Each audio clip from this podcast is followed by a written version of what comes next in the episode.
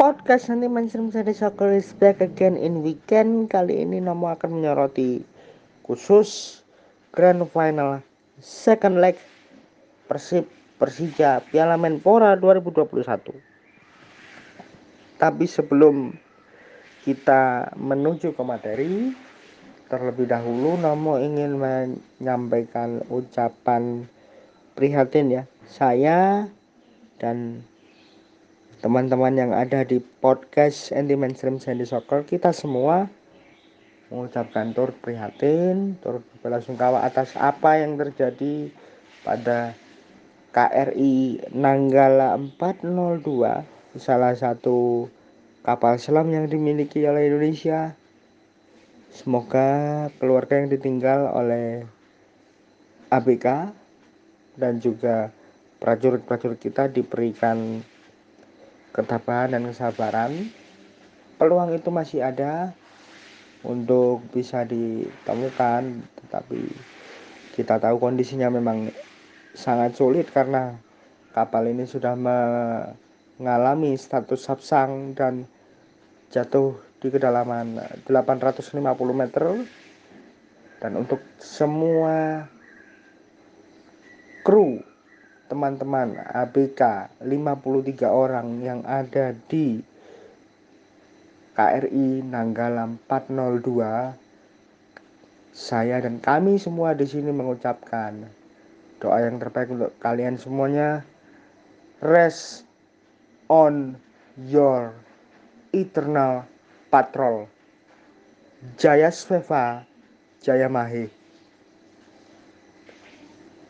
Oke. okay kita balik lagi ke materi Piala Menpora. Di leg pertama jelas ini menjadi situasi yang sulit untuk Persib ya karena mereka tertinggal dua gol dan harus mencetak tiga gol setidaknya dengan status clean sheet jadi tanpa kebobolan. Masalahnya Nick Wipers dan Febri Haryadi dua pemain sentral di lini belakang dan tengah Persib Bandung dikabarkan absen karena akumulasi kartu. Sumbernya dari situs resmi klub ya. Jadi ini merupakan situasi yang sulit di tengah posisi Persib yang harus mengejar sejak awal permainan babak pertama dimulai nanti di putaran kedua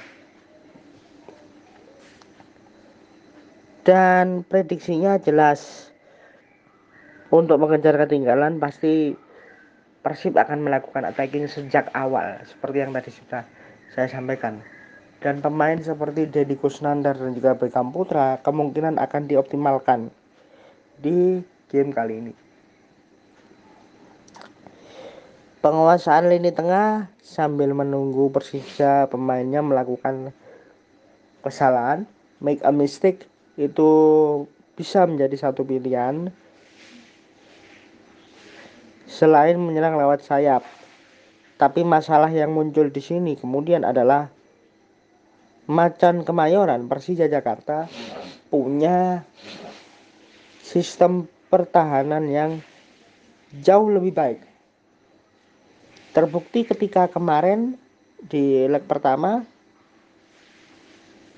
kesalahan yang sebetulnya sangat-sangat mendasar di mana Persib juga belakangnya cukup longgar sehingga menyebabkan pemain-pemain muda Jakarta bisa mencetak dua gol di situ dan ini menjadi bencana besar big disaster untuk pertahanan Persib yang sebelum grand final leg pertama itu sudah berada dalam posisi clean sheet karena mencetak 11 gol dan belum pernah kebobolan sama sekali.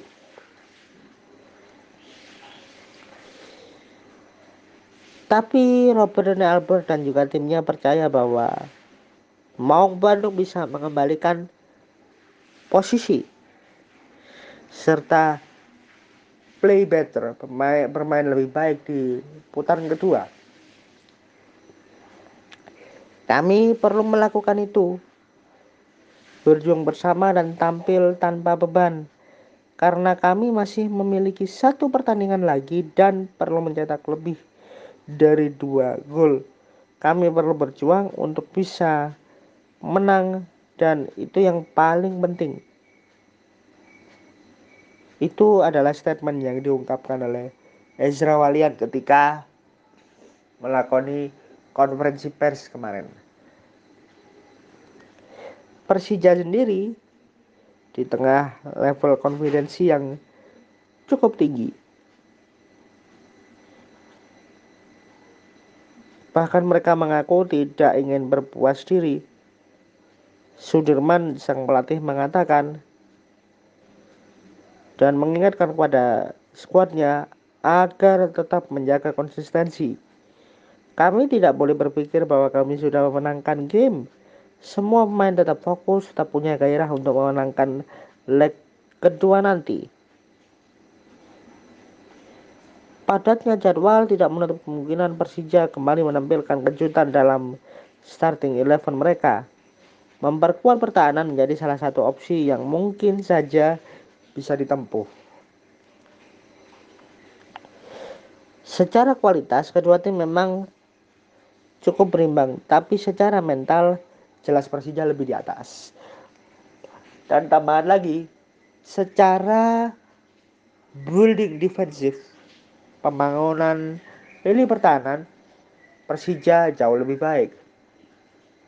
Dan head to head Persija Persib atau Persib Persija selain di Piala Menpora leg pertama kemarin sisanya Persib Persija 2-0 Oktober 2019 1-1 di bulan Juli 2018 bertemu dua kali Persib dan Persija saling mengalahkan marginnya tidak lebih dari satu atau dua gol Demikian sorotan hari ini. Enjoy the show, enjoy the grand final. Salor dan Gasher, auf Wiedersehen.